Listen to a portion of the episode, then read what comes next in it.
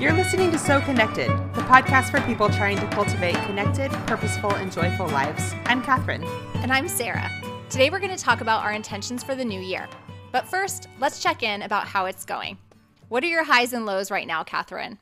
My high has definitely been that we had the first snowfall in like years in Arkansas this past week, and my girls were so excited. They're four and five, and it was really like the first time they've ever seen snow. We had about four inches, and they were like outside, mouths open, catching snowflakes on their tongue, and like just full of joy. We got to build a snowman and go snow tubing, and it was just such an unexpected source of delight. That is awesome. That is so far from our reality in Austin, where it's perpetually summer slash spring slash fall. And I'm, my boys have been craving snow for so long. So I finally broke down and booked a spring break that is going to be in snow. We're going to go to Colorado for the spring break. Because normally I crave really warm places like going to California. But I broke down. And so we're heading to the snow. So hopefully my children will be just as delighted as yours are. So fun. They will love that. What about your low? My low has it, it really could be much worse considering the year, but we have just been a little bit sad that we are supposed to have been in India this month over the holidays. My husband's from India and we had we we had planned to be there for a month. And obviously because of the coronavirus, we have not traveled to India this year. And so I think just a change of plans and also just lack of travel, which is something that's super important to us and a big source of joy and connection in our family. So that's been our low, is just kind of redefining what this holiday season looks like. I think it's especially hard as coronavirus just goes on and on, and we're all craving that community and that connection that's been so hard to come by, or it's been more difficult to come by. So it's a really hard time for it to be in a month. I don't even know what month we're in, like seven, eight, I don't know. But to be that far into it and to be missing out on those really important things is hard. How are things going for you, Sarah? Well, I feel bad talking about my high because uh, on the on the heels of your low, it feels bad to talk about the travel that we are able to do. We were able to go to California in a very safe and socially distant way to see Matt's immediate family, his parents. And we did it as a road trip. Whenever we do road trips, we do it all in a single day to just suffer through it and get it over with. And plus, oh the kids go to sleep at like eight o'clock or nine o'clock. And so then you have like six hours or seven hours of just solitude. And so it's kind of a we look at it as a little date night when it when it passes 9, 9 p.m. and we just drink a lot of Dr. Pepper and other caffeinated things that we wouldn't normally drink to stay awake and keep each other company. But it's been awesome. Um, I was born in California, so it sort of feels like my homeland in a lot of ways and to just in the middle of December to be at the beach and to be with the sun just shining down on your skin and to have your feet in the water. My boys have no trepidation about going in the water. It's I don't know, 50 degrees, something freezing, and they are just swimming and body surfing and and surfing surfing or trying to surf surf. It's just been um, an amazing experience and one of an anecdote that really captures the experience. The other day we were walking to go get breakfast from a bakery, and the sun was just shining down on our backs, and we were holding hands, which I love. My children are nine and seven, so they're holding hands less than they have in the past, but when those moments come, it's so special. And we had bought a joke book at a gas station on the road trip. And so we were reading jokes out of this joke book Aww. and walking to the bakery. And it was just fun to have that quality time. I really am my best version of myself, my best version of being a mother when I'm on vacation because I'm just enjoying the novelty and being in a new place and seeing new things and I'm just happier and I'm farther away from the worries of my job. So um that's been my high. Yeah, that sounds like I'm so envious about the beach and about being in California, but I that drive, like I'm still just thinking about that drive. How many hours is that? I mean, I don't know, Catherine. It is lit- when you type it into Google, because there's a difference, right, between what you type into Google versus what it actually takes when you have children, especially one child with a very small bladder. I will not name any names, but one of my children has to go to the bathroom very frequently. And so we we left Austin Central Time at 6 a.m. and we got into California, which is two hours earlier at 2 a.m. So that would have been 4 a.m. Austin time. So 22 hours um, in the wow. car, but it really it was it's really worth it. Um, and it's That's it's awesome. fun to to um to drive together and be together too yeah. in the car. And it's great to get that time away. And I totally resonate with what you're saying about being like the vet- best version of your mom self when you're on vacation. It feels Definitely. good. My low has just been um, tension that Matt and I have been having recently. We moved into a new house, as you know, and I was really excited about the move. I, I needed a new project. COVID really has been robbing me of, of novelty and progress in my life. I've been getting so bored. I'm downloading game app games on my phone, which is something I'd never done before.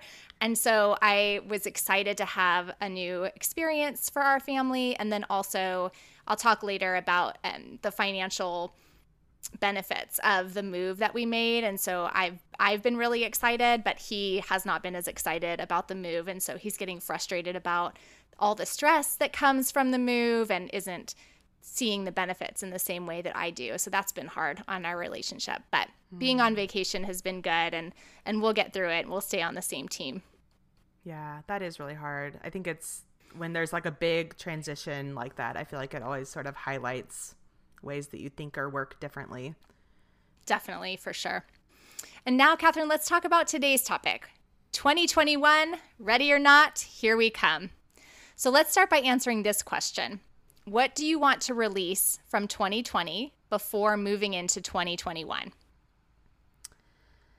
First, like before I w- jump into answering this, I just want to acknowledge that our family, like my nuclear family, has had sort of limited financial or health. Um, like we've been, we haven't been affected the way that so many people obviously have this year. So I just want to say that up front because I feel like they're like that question for so many people in 2020, especially, is such a heavy one. Um, but for me, my desire is to let go of the false narratives that sort of perpetuate the systems of injustice all around us. Um, I think something unique happens when tragedy hits and things fall apart. It's it provides an opportunity for us to see truth in a new way.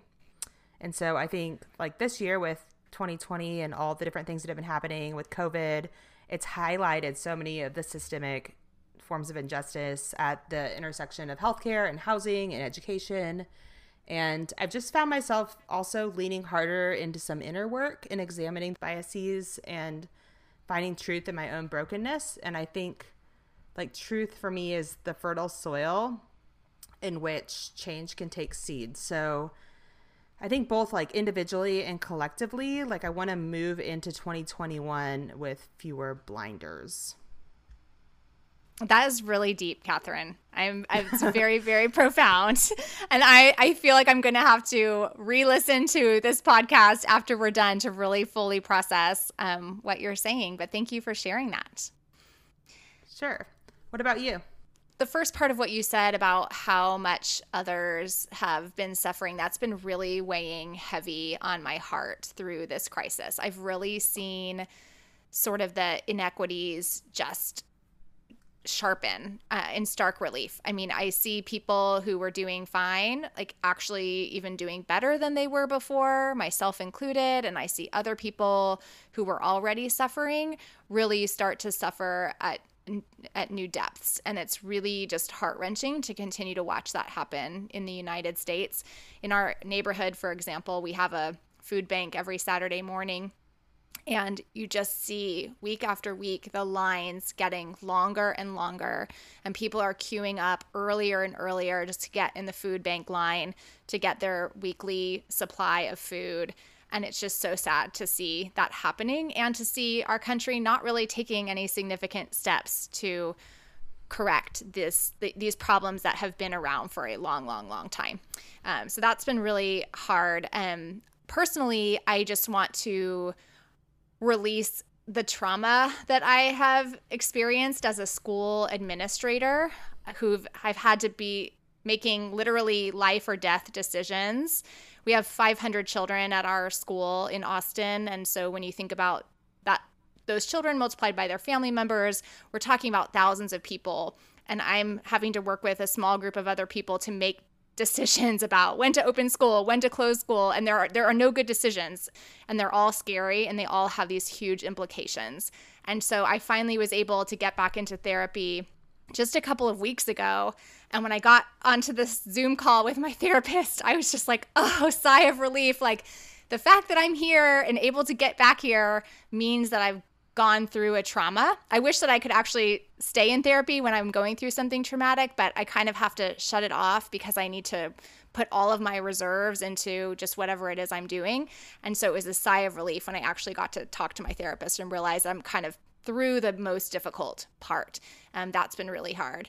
And then the mm. other thing that I want to release is just like this we we had planned to go on an around the world trip starting in June of 2020 and we were going to start in Ireland and then chase the summer around the world as you know already. And so that was just really hard to say goodbye to that um, but also to just feel sad about that while I was watching what other people were losing in their lives and feeling really priv- overly privileged and overly spoiled but also feeling legitimately just sad for what my family had lost. And, you know, I, you and I talk a lot about connection with children, and there's a lot that has been really hard about my job for the past, I don't know, seven years, eight years. And so I really wanted that opportunity to reconnect with my children after having given so much to my job.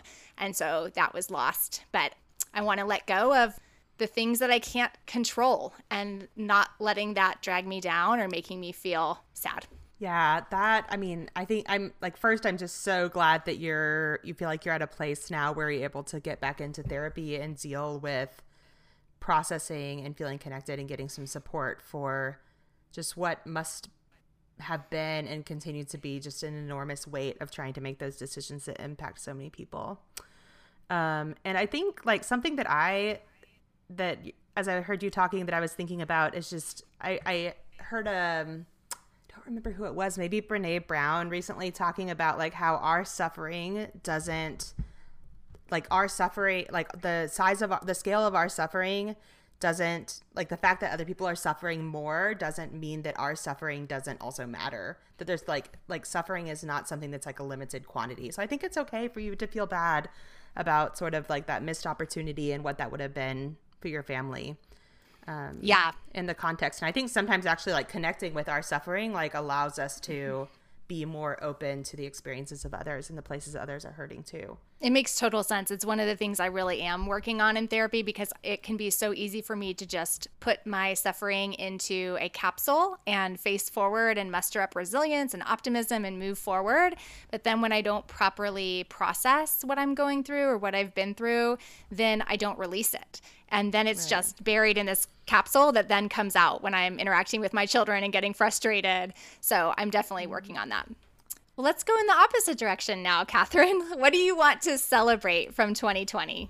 2020 has been a year of a lot of connection and learning for our family. So I was coming in, coming into this year. I had been in a in a job last year that was requiring a ton of travel for work, and I was gone sometimes 30%, sometimes like 10 nights a month, which was just way too much for my children at the ages that they are. Um, it put a lot of stress on my relationship with Nathan because he was having to pull a lot of the weight at home. And so this year has been just like a super stark contrast to that. We have both been working from home. He goes into his office two days a week, but I'm at, I've been working from home um, every day, and we're sharing an office space.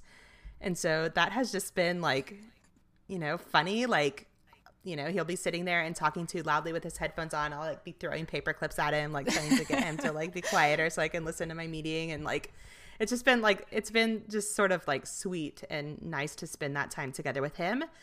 And our children have been in a homeschool pod this year with two other little kids. So I have two daughters and there are two other little girls in the homeschool pod.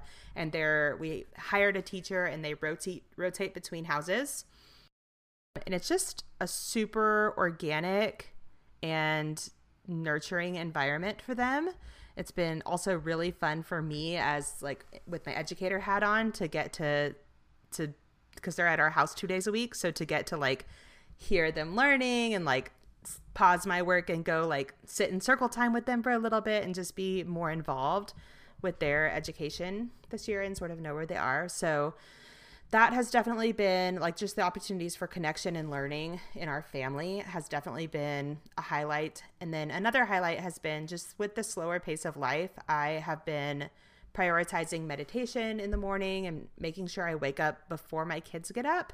My younger daughter Suki is a 5:30 wake up call. Like she wakes up at 5:30. She has hmm. always she has always it doesn't matter what time we put her to bed. Like she sleeps great through the night and we have tried different things, but she has always been, even when she naps, she's always been a 5:30 wake up.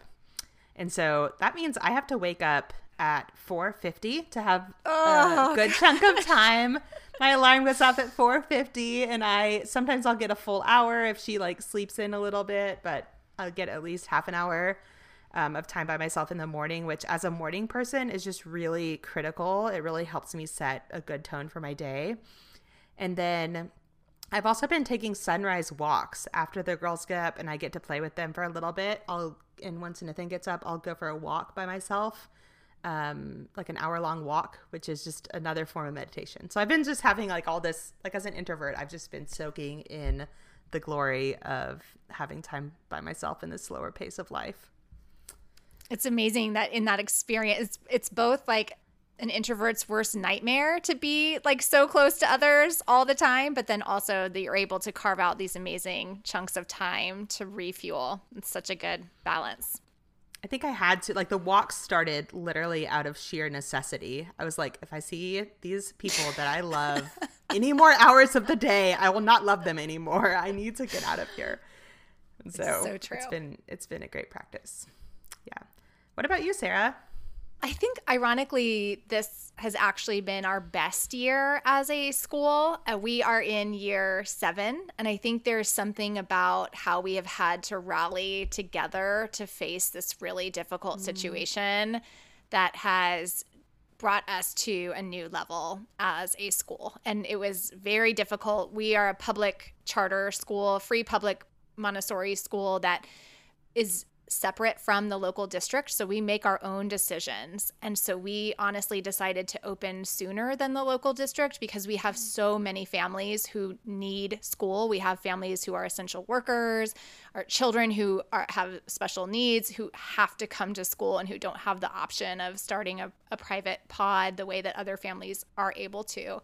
And so we that was that was painful. And we had a teacher quit, we had an administrator quit, and and yet everybody who did stay really rallied together. And we just got a survey back from our families and there were 10 different themes of, of things that they are liking about the school like they like the social emotional learning, the Montessori, they like the strong academics, they like our response to COVID, they like the diversity, the equity, and the conclusion uh, inclusion, the the focus on anti-racism and anti-bias. Just the fact that there were 10 different entry points for so many different families that they could see something that mattered to them at this school. It was really heartwarming because I, I can be so focused on all the problems all the time and, and just solving what needs to be solved instead of stepping back and really taking a, a more global perspective. So that was good. And then the other thing that I want to celebrate is just taking steps to better secure our financial future. Matt isn't working right now, which was a total asset once COVID hit and we could have him be taking the lead on homeschooling. So that was a benefit, but then we are down an entire income. And then we also already didn't have sufficient savings for college. And so we uh, took the step of, of getting a second house and moving into a less expensive house and renting out our other house uh, to cover both mortgages. So that was a huge celebration to be able to take those steps to try to set up our children to be debt free when they graduate from college. Hopefully, they will want to go to college. We'll see. I'll try not to be too controlling, but that's where we are. Wow, that's so. I mean, I think it's that's so interesting to hear you talk about the school and how people have come together and that that's created just like such a rich environment and network between the community at your school. That's awesome. And yeah, I think we'll definitely have to talk in a future episode more about what you guys have done with your house and how that has helped secure sort of the your financial situation. I think that's that's super a super interesting model. So yeah. look forward to diving into that later. Awesome. Well, now let's turn to 2021. First, let's share what our process looks like for setting goals in the new year. So, Catherine, what do you do for setting your goals each year?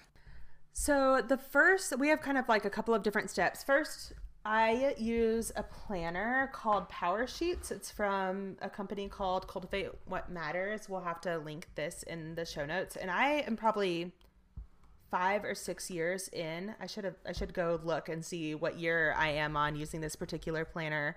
Um, and I follow. They have like a goal setting process in the planner that I love, and that there are a couple of deviations that I do, but more or less we kind of follow the process that's in here. So we look at first, we kind of evaluate where we are. There's a section in here for looking at different aspects and you rate them, which has been cool to see like year over year to have the same rating scale. And so it, it's health, friends, finances, personal and spiritual growth, recreation, work, family, and then significant other. And so we give ourselves like a 1 to 10 rating literally on those, which see like I think the first time you do it you're kind of like, "Meh, like I want to I want to focus on this one area." But once you have sort of like that data over time and you can kind of like chart it, it's just super interesting to see how different things have an impact on your on different areas of your life. Um, and this this planner actually has like a quarterly refresh, and so we do that once a quarter. And then we have a conversation about kind of like where we want to be in 20 years, my husband and I, which is always kind of funny to like look back over in 2017. One of our 20 year things I was looking at today was that in 20 years from 2017, we wanted to be like growing a food forest, which I think we were ah. like, we were like in a per- permaculture bubble at that point. We were just like having babies and like all the things were growing and fertile. I don't know. And so we were just like but that is not something that I currently want in 20 years. So it's funny to look at like what sticks and what falls off, you know. Um, so we do that exercise and then we complete we do like a vision page kind of for like what a purposeful year would look like to help us towards strengthening those lower areas and thinking about where we want to be in the longer term. And then we make a list of things like once we kind of know what we want to look like, what we want to focus on in the year, we make a list of things that we feel like we need to say no to in order to allow those purposeful things to happen. And then we set big picture goals, um, which we'll go into in a little bit. And then we create an action plan for each of the bigger picture goals. And then we set intentions for January. You could start your whole own podcast about how you do this, Catherine. You sound like a real expert in this process. This is awesome to get to talk to you and learn from you. And how, like, how is your partner totally into it in the same way that you are? He does not enjoy it as much as I do. So it's a little bit like I definitely put more of the like forethought into all of it. And then I come to him once I kind of am like, okay, here's what I'm thinking like I make him rate his his, you know, rate himself in terms of where he is. We also have conversations about like, you know, if these are like the eight different domains that you're grading your well-being on, like you can't focus on eight doing eight things really well every day. And so you have to like pick and choose. Like there are some times where we're like, okay, like we're just not going to focus on that area this year. Like we feel like we have enough stability there that it's going to be fine. Um, so we have those kinds of conversations too. But yeah, it's definitely like he loves the part of thinking about where he'll be in 20 years or where, where we'll be when we're 90. He likes that like really far out. But then when we try to like pull it back into like action steps and more tangible stuff, he's like, yeah, why don't you just like, you love that. So like, I'll just take the girls to the park and give you two hours by yourself. And I'm like, yes. Hallelujah. Like I will take it. that sounds like bliss for me to get to like make some tea and sit here by myself and and do planning. So it's perfect. we connect. We check back in once I've done some of the work. It makes total sense. I, I heard recently that every relationship has one person who likes to set goals and the other person doesn't. Um, and so I think part of the trick is just bringing your partner along so that they can be like in, in ways in which they want to engage to the extent that they want to engage. And I think different partners want to engage in different ways. Um, so I have something similar with Matt where I'm definitely the lead planner and the lead person who's like super gung ho about it, but um, he's definitely willing to get on board because he he feels that we're building our life together and that he wants himself represented in the work that we're doing. He doesn't want me to just go off and build a build a life for both of us without him in it. Right. I feel like it's similar for us. Like he wants to have his voice heard, but also like I think there have been times where I've had to have conversations where I've been like, this is super important to me. Like it's really important to me and and I, I just need I need your energy here for this, you know, once a quarter when we do the goal setting. And so I think part of it too has just been him learning that uh, to be responsive and be a good husband, he needs to to invest energy there, even if that's not his natural inclination. So, what's your process like, Sarah? I won't replicate the parts of mine that are similar to yours. I definitely do the same piece of reflecting and sort of evaluating where I currently am because that helps me know where to go next. Um, the thing that I will add on is that I usually start this process pretty early um, because I find that the longer things can marinate in my mind, the clearer they become. So usually in it's embarrassing to admit, but October, November, like the last quarter of the year, uh, I start just jotting things down in my notebook. I always have a notebook with me and just start jotting down ideas as they come to me because uh, my first ideas are not usually my best ideas. And so I'll just over a couple of months just let different ideas flow in and flow out. And then I'll just kind of finalize that list. And then we also do family goals, not just partner goals, but actual family goals. And so I'll I'm tr- I'm working on not being so controlling and trying to have more of a participatory democracy in my family, especially as my children get older. And so we will set goals as a family too.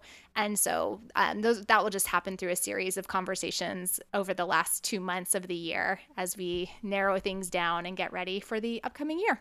Yeah, that's that's great. I think like I would love to learn from you as since your kids are a little bit older than me about how you involve your kids. We try to have conversations with our kids and they're like I want to meet Mickey Mouse. Like they mm-hmm. have these like mm-hmm. I really want a bunny. Like they're like just helping like I think it's been it's been I think over the like they're just starting to get to the place now where we can start to like have conversations about like what is realistic goal setting and like what does that actually mean like when we ask you for your opinion on this. Yeah. Um, yeah. Your kids are more at the either or. Would you like this or this? Pick one. Right. Yeah. Yeah. That's a great, that's great advice. Um, I was wondering from what you shared, like if you start thinking about goals like in October, which that's definitely earlier than I do, like what would keep you from just wanting to incorporate something into stuff that you're doing in like the fourth quarter of that that year? Or maybe you do some of both.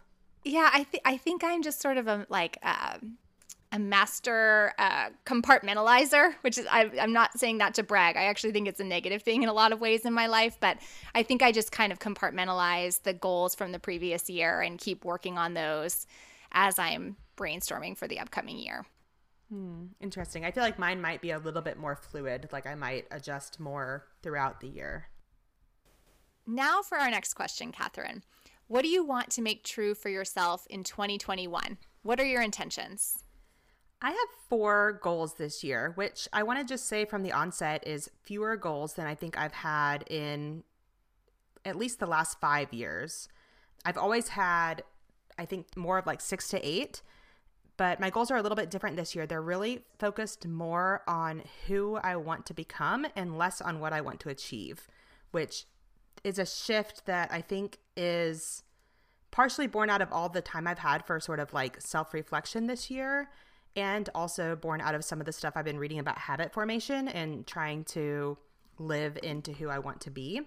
So, the four goals that I have are be true to myself, be present with my family, be intentional with my resources, and be engaged in my community. Those sound really interesting, Catherine. I'm inspired by the direction that you're going. I feel like I have a lot to learn in terms of focusing on how to be and not what to do. And I've had years where I've gone down that path. And it's interesting to hear you going down that path now because I find I'm going down the opposite path of what I've been down in the past. And I think it's because of COVID. I think COVID has really left me feeling like I can't do much of anything. And so as I see 2021 kind of opening up or hopefully opening up, I'm I'm getting to this place of like I want to do do do. So it's it'll be interesting to contrast our experiences this year, but I have a lot of respect for the direction that you're going and ultimately think that's really what life is is who we are as people and not what we are doing. So I'll be interested to see how that goes for you. I also think that part of the reason that I'm heading in this path is because of the uncertainty of 2021. Like, I think at some point during the year, things are going to look a lot different than they are in January. I'm hoping at least.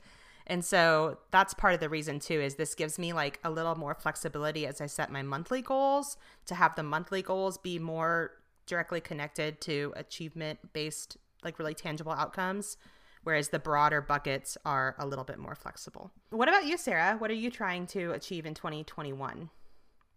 My big overarching vision for the year is that 2021 is the year to rise from the ashes of 2020 and to stitch together pieces of joy and gratitude into a quilt of contentment.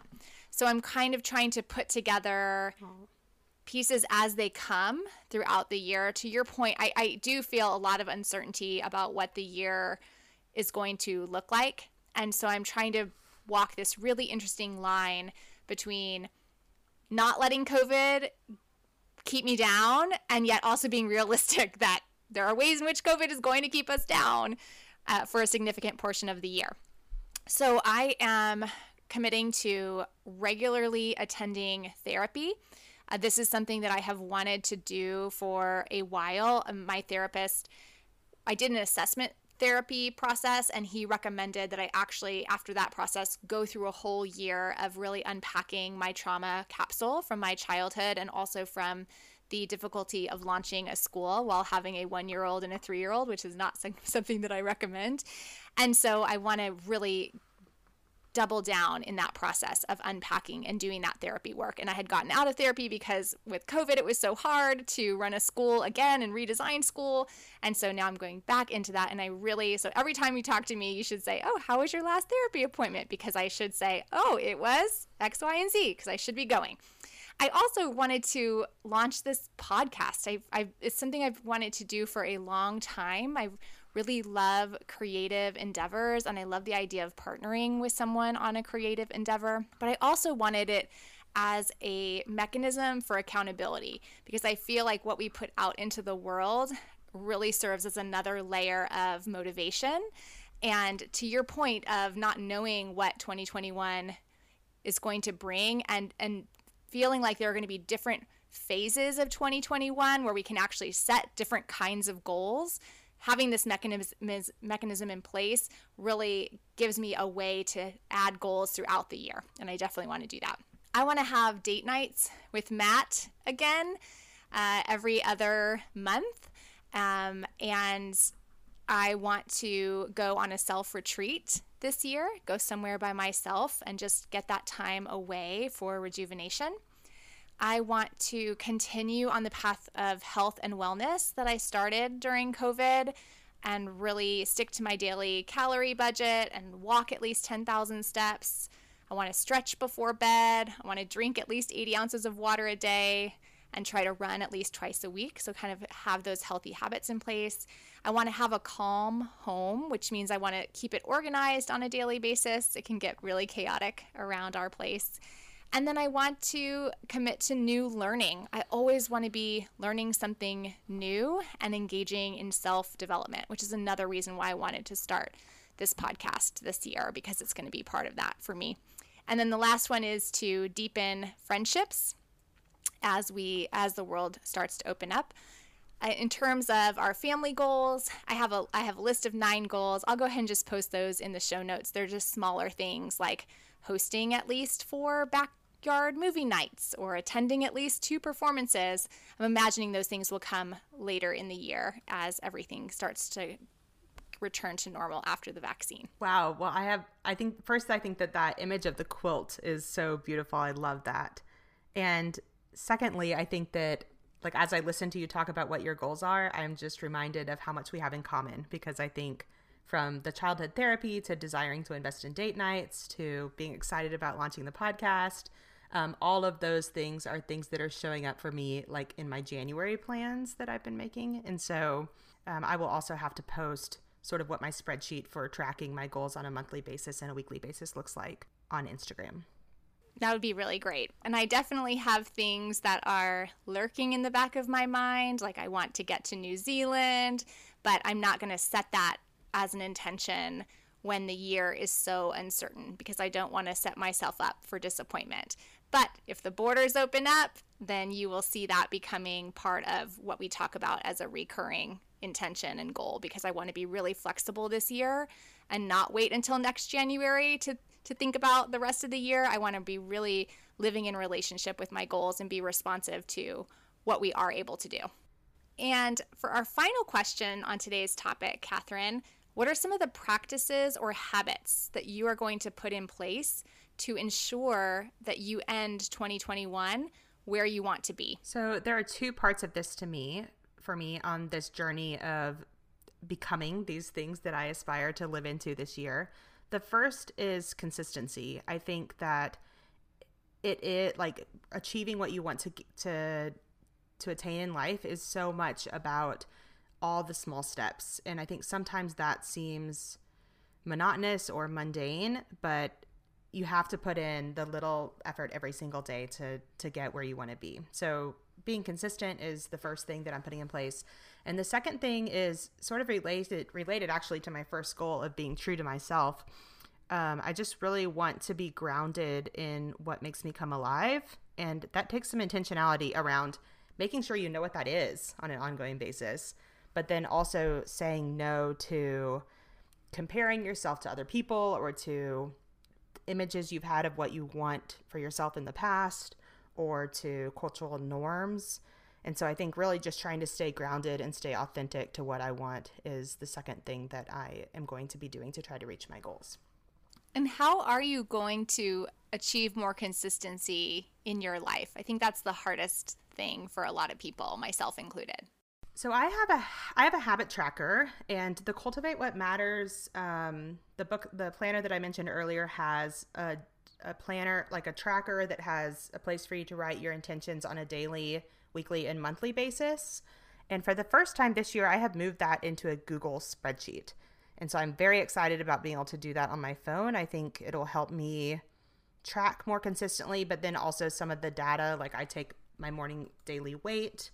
Um, I also give myself a score for the day. That's going to pull now into a chart. So I'm very excited because I'm a visual person. Um, so that's kind of that's what I do is I just track it and somehow in tracking I'm able to be more accountable.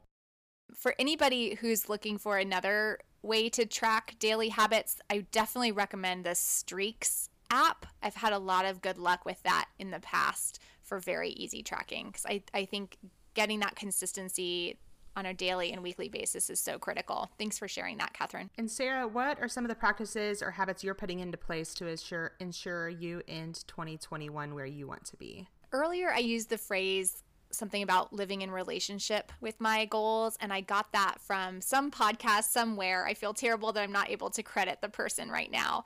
Uh, but but basically this idea he says if you want to have a good relationship and a successful relationship with your partner you would never sit down and decide that at the beginning of the year and then do nothing to support that or facilitate that relationship throughout the year. And so he says our goals are the same that we to live to be successful with your goals you need to live in relationship with your goals. And so what I do is a monthly I commit to a I call it a monthly summit on my calendar. It's a 2-hour chunk of time once a month. It's just a recurring invite and during that time, I sit down and I have an agenda that I go through. So I don't even have to think about it. I'm just on autopilot, kind of going through each of the things. And I'm checking back to my yearly goals and I'm asking myself, well, if these are my yearly goals, what do I need to be doing on a monthly basis? And then when I sit down to plan my week, I'm going back to think about, well, what did I say I wanted to get done this month? So, really just connecting the dots between my yearly goals, my monthly goals, and my weekly goals. Awesome. And if someone wanted to see your agenda for your monthly summit, where could they find that? Well, let's add it to the show notes, Catherine. I'll put it there. Perfect. I would be interested in taking a look. I'm totally asking for my own benefit. Awesome. Now, let's share a tip or a trick that we recommend to others. Catherine, what do you want to share? I am very excited that this past weekend we aged up our craft supply area. This is a constant point of tension for me because our girls are still young enough that we really want them to be doing anything with paint or markers or glue or Play Doh at our dining room table and not in their bedroom or in the playroom, which both have carpet. And so, what we did, and but we don't have a good space like near the dining room table to put the craft supplies but they have as they've gotten older they need access to more supplies and they need it to be organized in a way that sets them up to be successful in putting it back how they found it. And so this weekend i our coat we have a coat closet that's next to the dining room. And so i put a shelf in the bottom of the coat closet. I don't know why i hadn't thought of this earlier. And i added trays for all the different kinds of supplies they need to have access to, drawers for paper, and a tub for Play Doh. So I'm very excited that they are now going to have better access to successfully manage their own supplies. That sounds really inspiring. It's so hard to keep up with our kids as they age. They age so fast and their needs change so quickly and you have to prepare the environment. You know, as a fellow Montessorian, it's it's easier to do it in the classroom than it is at home. I would love for you to share a photo of that on Instagram so we can get some inspiration. definitely do that. And what about you, Sarah? What have what tips or tricks do you have for us? Well, we've been on vacation and our boys got money from gift cards from their grandparents to Target. So we took them to Target. And while we were in the Target toy aisle, I reconnected with a long lost toy of my past called Bop It, which my cousins yes. and I used to have so much fun playing. And I just thought it would be the perfect toy for our boys, trying to keep them off of video games and screens so much. I mean, it's still an electronic toy, but it's better than a video game. And I just think it's such a fun game for challenging yourself and for strengthening your memory and for having a growth mindset. And it's fun to just dance along to it. So we got this super simple Bop It, which only has a twist it and a bop it and a pull it. But it's been really fun. And I will share that I, I I beat the game. I got to 100 and it doesn't let you go past 100. So I got to 100 and I'm patting myself on the back over here. Small victories. Oh, way to go. That sounds fun. I love sharing things that I did when I was younger with my kids. It's like one of the jo- big joys of parenting, I think. Now let's close out our episode with facing forward. Catherine, given the goals you have for yourself this year, what do you want to make happen in the next two weeks? There are two things specifically on my mind. The first is that I want to establish plans for working with Sydney, my daughter who's five, on phonics this spring. She, as I said, we're in a homeschool pod this year, but she's the only kindergartner in the pod. And so I'm really trying to to work now on making sure that she is going to be ready for first grade. And so I'm going to print out I we have the Montessori language stuff, but I'm going to pull out my language binder and go through and make some lesson plans and put it in a separate binder just for working with her this spring so that we can so that I have easy access to being able to set myself up for success in following through with being consistent on that every day.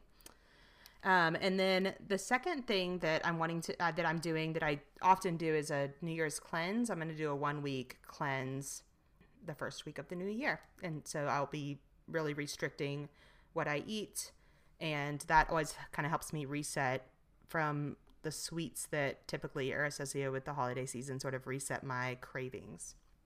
I love doing that too. And you're really speaking my love language over here, talking about phonics. I've just gotten so into the research behind phonics, and the research shows that 60% of children need really sequential, systematic phonics instruction, and that's not always a part of what is happening in this, our schools in the United States. So it's really cool to hear you talking about that. And it sounds like you're all set with your Montessori materials. But if anyone else out there is looking for additional resources, I love the All About Reading and All About Spelling program. I use that with my own children, one of whom has dyslexia. And I find that it's just so user friendly for helping parents who have no education background know what to do step by step. I'll include it in the show notes in case it's helpful to anybody. Perfect. Thanks for that recommendation. And what about you? What are you hoping to make true for yourself in the next two weeks? I feel like I am on this let's go big or go home train right now. Like I said, I feel like COVID has just really kept me down from being able to do much of anything. So my list is very long, but I've got two weeks. Uh, and these are all things that I've been pushing along and moving along. It's, so it's really just kind of finalizing them. One is we really want to get fully settled into our new house, and so we have a bunch of things that need to get installed or hung up on the on the wall that if if someone in our family were crafty or a DIY person, like we could do it on our own, but they're really heavy things. I don't want them to fall on my children, so I need to hire someone to come and hang everything up. I also uh, want to move forward with trying to build a pool in our at our new house. And so we need to work with a company to get the design finalized and get the permit submitted to the city. And then in order to do to finance that we have to do a cash out refinance on our our original house which is now uh, classified as an investment property. And then finally i want to uh, make a care package for one of my old professors or former professors. I, he wouldn't be happy if I called him old. A former professor of mine has recently been diagnosed uh, with um, a degenerative disease, and so I want to put together a care package for him. So I'm going to get all of that done in two weeks, and I can't wait to come back and and say yes, I've checked all of those things off my list because it's a lot to do, but I'm excited to do wow, it. Wow, you have a lot of a lot of things going on. I think moving is always just sort of a never-ending list. Like you think you're almost done, and then there's just more. Definitely. So I'm um, be excited to hear your updates. Well, that's all for this episode of Sow Connected. We'll be back in two weeks on Tuesday. In the meantime, you can find the show notes at sowconnectedpodcast.com. That's S O W. Or you can find me, Sarah, on my blog at feedingthesoil.com. You have enjoyed this podcast. We would appreciate it if you can review the podcast in Apple Podcasts or wherever you consume your podcast. See you in two weeks. Wishing you joy, purpose, and community between now and then.